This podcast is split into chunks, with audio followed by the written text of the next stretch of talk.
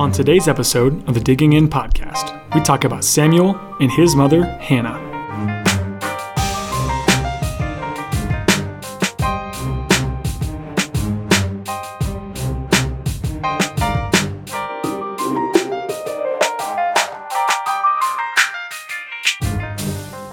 Yo, yo, yo! What is up, everybody, from the Digging In family? My name is Finn Foster, and thank you for joining us for another episode of the Digging In podcast.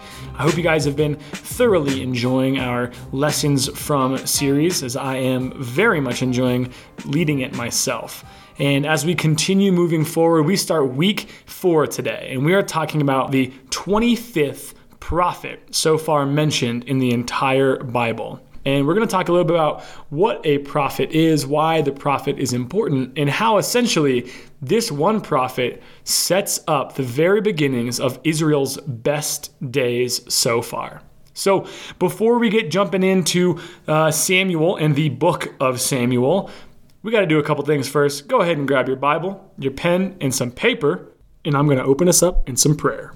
Father God, thank you so much for bringing us together, God, to uh, for giving us the opportunity to fix our eyes on you. Again, I know I pray the same thing every single day, but that is the focus, the central focus for why we do what we do, why we dig into Scripture, is to learn more about you, is to love you more, but it's ultimately just to fix our eyes on you. In a world that tries to pull us in distractions of every direction, if we are to set aside time just for you and just for our learning about you, then God, we are doing something that you love, something that you desire, something that you look down on your humans and you delight in. So, help us, God, to delight in your word so that way we would really understand who you are and why your stories of old are still important today. God, open our eyes to see what you want us to see, teach us, and help us love you more. We love you so much, God. In your name, amen. All right, everyone. Welcome back to the Digging In podcast. Today we are jumping into what might be currently anyway, my favorite book of the Bible. And the reason I say that is because we're stepping into the book of Samuel, and that is in the original the original translations. This is 1st and 2nd Samuel all together in one book. The primary reason this is split into two books, just so you can have an interesting fact to tell all your friends at parties, is that uh, the scroll papers weren't really long enough to contain all that was within this entire book of Samuel onto one scroll. So they had to split it into two. There you go. That's really the only reason why this book is split into two. It's purely a matter of length. Uh, if you think about like the book of Isaiah and how long it is, um, you're looking yourself at something that would have been pretty close. If, if God had more intended of Isaiah, we might have been looking at first and second Isaiah if it really went any longer. Um, the book of Psalms, 150 Psalms, due to the nature of the Psalms being that they're like these short little stanzas. Uh, they can fit more of those onto one piece of scroll paper. But with this being a beautiful narrative and it having full paragraphs, it really only fit onto two. So we have 1st and 2nd Samuel, also known as the Book of Samuel. And this sets the stage for what is the some of the best times in the history of Israel. And not only that, this actually sets up exactly everything that God has intended for the kingdom of Jesus. And I promise that might sound really weird right now, but we're going to get there. But let's just think about the fact, let's remember the fact that the era right before this is the era of the judges, where there were no kings in Israel and everyone did evil in the sight of the Lord. And so the very first words of the book of Samuel uh, some of the first concepts anyway uh, are this is this idea of wanting a leader israel wants another leader and they want this guy Samuel to help set up a leader to lead Israel. So, before we get into the story of Israel, it's really important that we slow down and look at the first three chapters of this amazing ancient text. So, that's what I want you guys to do today. I want you guys to, right now, take your Bible, open it up to the book of Samuel, and read 1 Samuel 1 through 3 and answer this question What is a prophet? What is a prophet? What do you know about prophets? What do you assume about prophets? Uh, anything that you already have in your head about what a prophet is, go ahead and answer that question and uh, read 1 Samuel 1 through 3, and then you can join us back. Right on, guys. Uh, wild, huh? Uh, you know, you're, you're stepping back into narrative, and not only you stepping back into narrative, you're doing it in a way that brings up, again, some genealogy, some understanding of who this person is and how they're related to the rest of the history of Israel. But then you're looking at a really interesting story where God is choosing another person. So we've seen this all throughout the Old Testament so far God choosing a human being to be part of his active ministry work. We read right there um, in those chapters a whole lot about Samuel. But um, before we jump in, let's look at that question again. What is a prophet? I'm not sure what you guys wrote down. Maybe you guys just wrote down some examples of some prophets that you know in the Bible. Maybe you threw out Isaiah or Ezekiel or Jeremiah, uh, or maybe you gave a good definition. But what I'm going to do for you is I'm going to give you the definition of what a prophet is in, in my in my view, and then the three main roles or the three main uh, things that really guided the work of the prophet. Okay, so the prophet is first and foremost the it refers to one who speaks for another. So the general, just the general Hebrew term navi refers to one who speaks for another. We first see this with the idea of Aaron being the one who speaks for Moses, and then Moses, the one who speaks for God. And so when it comes to the biblical prophet, the idea of the biblical prophet, we are talking about someone who speaks for God. They receive God's word and they give that word out to all of the people of Israel. So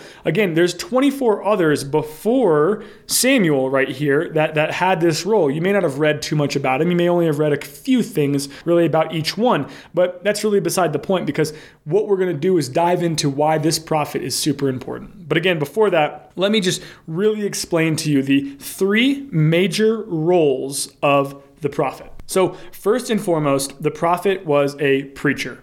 They were the ones who took the specifically the Mosaic law, who understood the Mosaic law, all the rules and regulations, the 613 commands. They understood those things, and so they preached those things, but they also gave understanding for what they meant and why um, they're important. And uh, so that's like their first and foremost rule. but they've got two other rules that are just, they kind of split equal time, which is this idea of being a predictor also. So they're a preacher and now they're a predictor, which means that they are going to be predicting some sort of judgment or some sort of deliverance, some sort of redemption, but also potentially some punishment. And they used that information from, from the Mosaic Law to inform them in their predicting, but ultimately it was God who gave them the inspiration to say, hey, I'm going to do this to these people, or this is going to happen because of these constant terrible decisions, or whatever it was.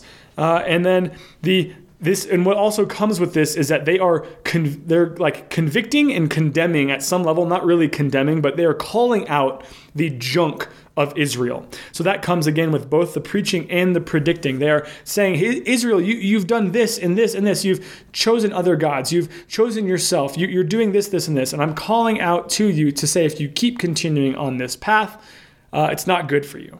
So that was those are two of the main roles of the prophet. And the, the last one is the watchman. They are the watchmen over all people. So they were the ones who basically say, hey, there's a way to avoid judgment, to avoid punishment, to avoid these other nations. Uh, and, and there's a way to do it. And it's usually the answer was to uh, serve the Lord your God and love him with all your heart, soul, mind, and strength. But that was what the role of the prophet was. And so as we look at this story of Samuel, we are being introduced to two prophets here. The first one is Eli and all of his wicked sons, and also to Samuel himself, who becomes Eli's protege and the next prophet of Israel.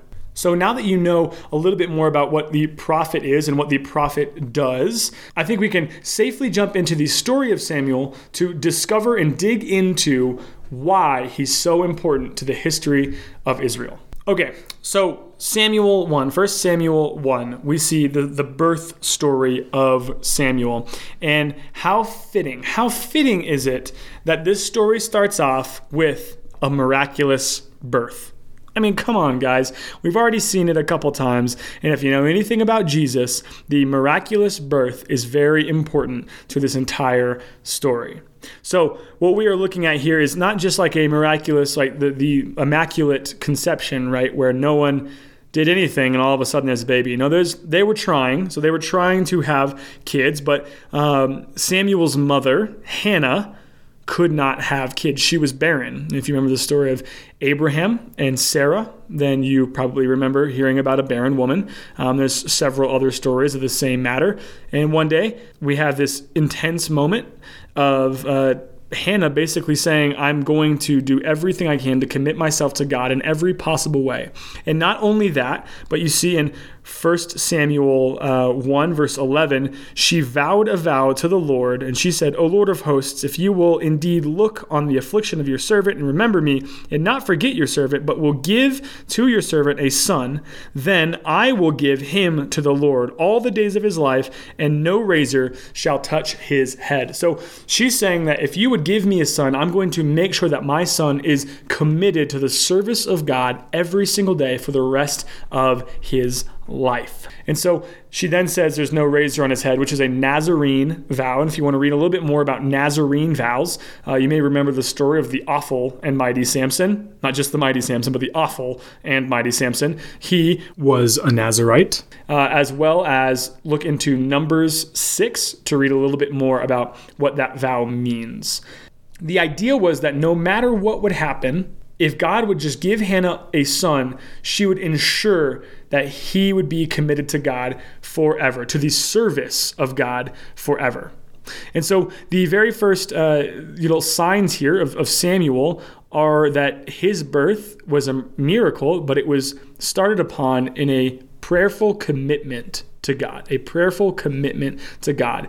And that's super important. As we move forward, we, uh, we see the story of Eli right there uh, before that one section ends, and Eli gets all mad because he thinks that Hannah is drunk.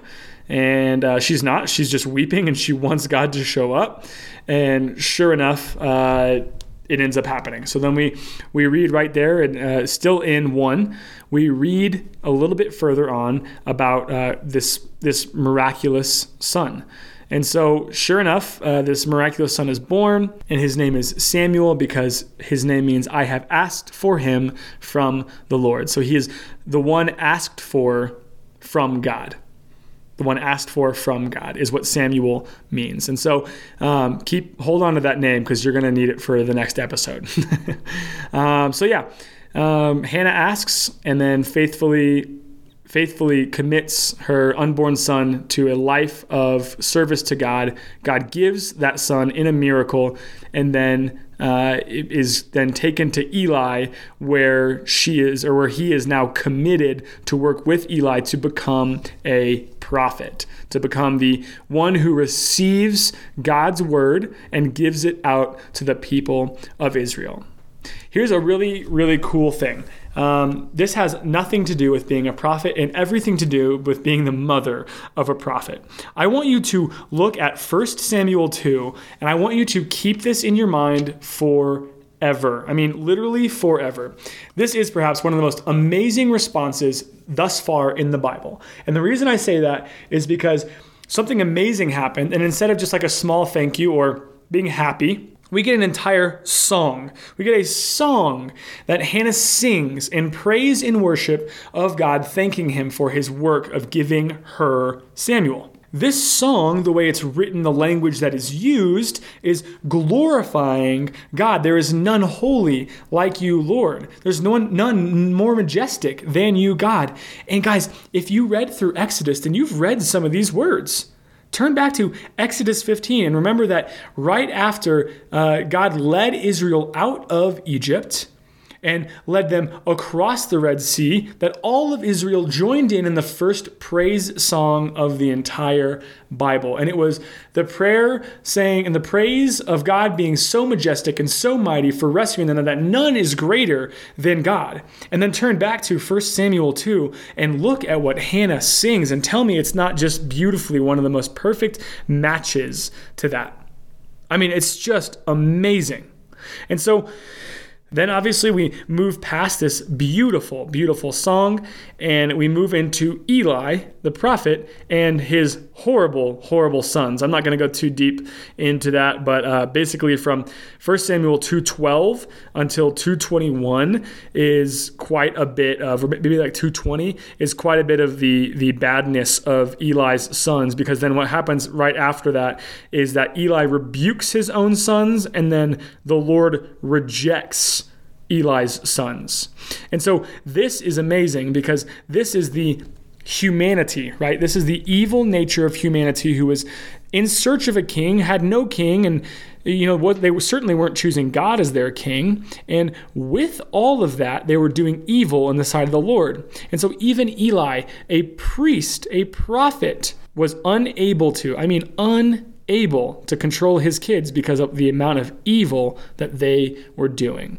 Because of that, the Lord rejects the house of Eli so they can no longer be priests and prophets, and none other than his protege, Samuel, steps up. And we get his calling, his the the the stepping up per se comes in 1 Samuel 3. And it's this crazy story of him like falling asleep and then hearing God, falling asleep and then hearing God. Uh, you should definitely read it. It's, it's super important to the story of Samuel. Um, but really, what I wanted to hit on here is that his origin is, is right there at the end. The, the story of who he really is is right there at the end. Uh, 1 Samuel 3 19 through 21. And Samuel grew and the Lord was with him, and let none of his words fall to the ground. And all of Israel, from Dan to Beersheba, knew that Samuel was established as a prophet of the Lord. And the Lord appeared again at Shiloh, for the Lord revealed himself to Samuel at Shiloh by the word of the Lord. And so not only do we receive this, this weird calling story, but then the Lord reveals himself to Samuel, just like he did to Moses and Joshua and a few others, I'm sure, if you remember. He reveals himself to them, and then they're changed because of it, right? They, they get a new identity. That is what we read about the origins of Samuel. So now I want to kind of hit on why is this important? Well, let's look at the best way to describe sometimes how important something is or the definition of a word even sometimes is to look at the opposite thing. And so if we can look at the opposite thing for a second, let's look at Eli and let's look at his sons. Let's look at the fact that Eli was a priest, a prophet, right? Who who was faithful to God, but had his own junk, had his own stuff, just like anyone does. And ultimately, his own junk and his own stuff went so far that God could no longer say that this Eli was upholding the office of the prophet with respect, with honor, with a whole bunch of intensity. It, it, it, seemed to almost not matter to Eli and his family that he held the office of prophet. And so the best way to describe Samuel is to look at the exact opposite of him in Eli and his sons. Because from a young age, if you remember Hannah and her magnificent prayer and also her magnificent song of praise, you remember that she was completely committed to making sure that Samuel would be committed to God in all ways possible. And so, sure enough, the faithful and obedient Samuel, even at a young age, becomes the new prophet over all of Israel. He's young and he still becomes the next prophet because of his faith and obedience to God. And so, what we're going to run into here in just a few brief moments is this idea of Samuel being the start of a beautiful kingdom. And what I mean by that is uh, the next following chapters are going to be about a different character while still including Samuel into the story. Uh, but Samuel is going to play a major, major role in our next character's life. And so, in order to move forward, we have to learn something from Samuel. And so, what I want to offer to you guys is instead of learning just right now from Samuel, let's learn from his mom, Hannah, for just a brief moment. Because Samuel, his story continues on here, and we're going to learn a lot of really wonderful things from him as we move forward. But first and foremost, his faith and obedience are what speaks the loudest to us right now. So that theme of faith and obedience just keeps repeating itself even on week four. But let's look at his mom for a minute. Let's look at Hannah, and let's look what we can learn from her in this moment. So, what we see is a woman who wanted so badly to have a son that she just on her knees, begging, imploring, urging God, please just give me a son. And if you do it, I promise I will commit him to you. And it happens. And instead of just being like a, a false promise or forgetting because she's so excited, she not only commits him to that, but she sings this amazing song. Guys, when was the last time that you looked at something in your life, in your life, and you said, God, thank you? And then you busted out into song. When was the last time that you felt so happy and so thankful for something that God was doing in your life that you fell down on your knees in praise and worship of who He is? Guys, my challenge for you today is to look at your life and look at the potential darkness and the potential pain that's been all around you. See that, acknowledge it, it's real, but then look at the light and the joy and the beauty and the perfection of the things that God is working for your good and for His glory. And once you see them, fall to your knees in praise and worship. Because the God of the universe, who created everything, who sustains everything, who's simultaneously running everything all at once, is looking at you in love. That's beautiful. Fall on your knees before Him. Give Him all the praise and all the worship, and watch as your perspective changes. Thank you so much for joining us for another episode of the Digging In Podcast Lessons from series. Join us next time as we continue diving in to the brightest days in the history of Israel as we open up the pages to Israel's first king, King Saul.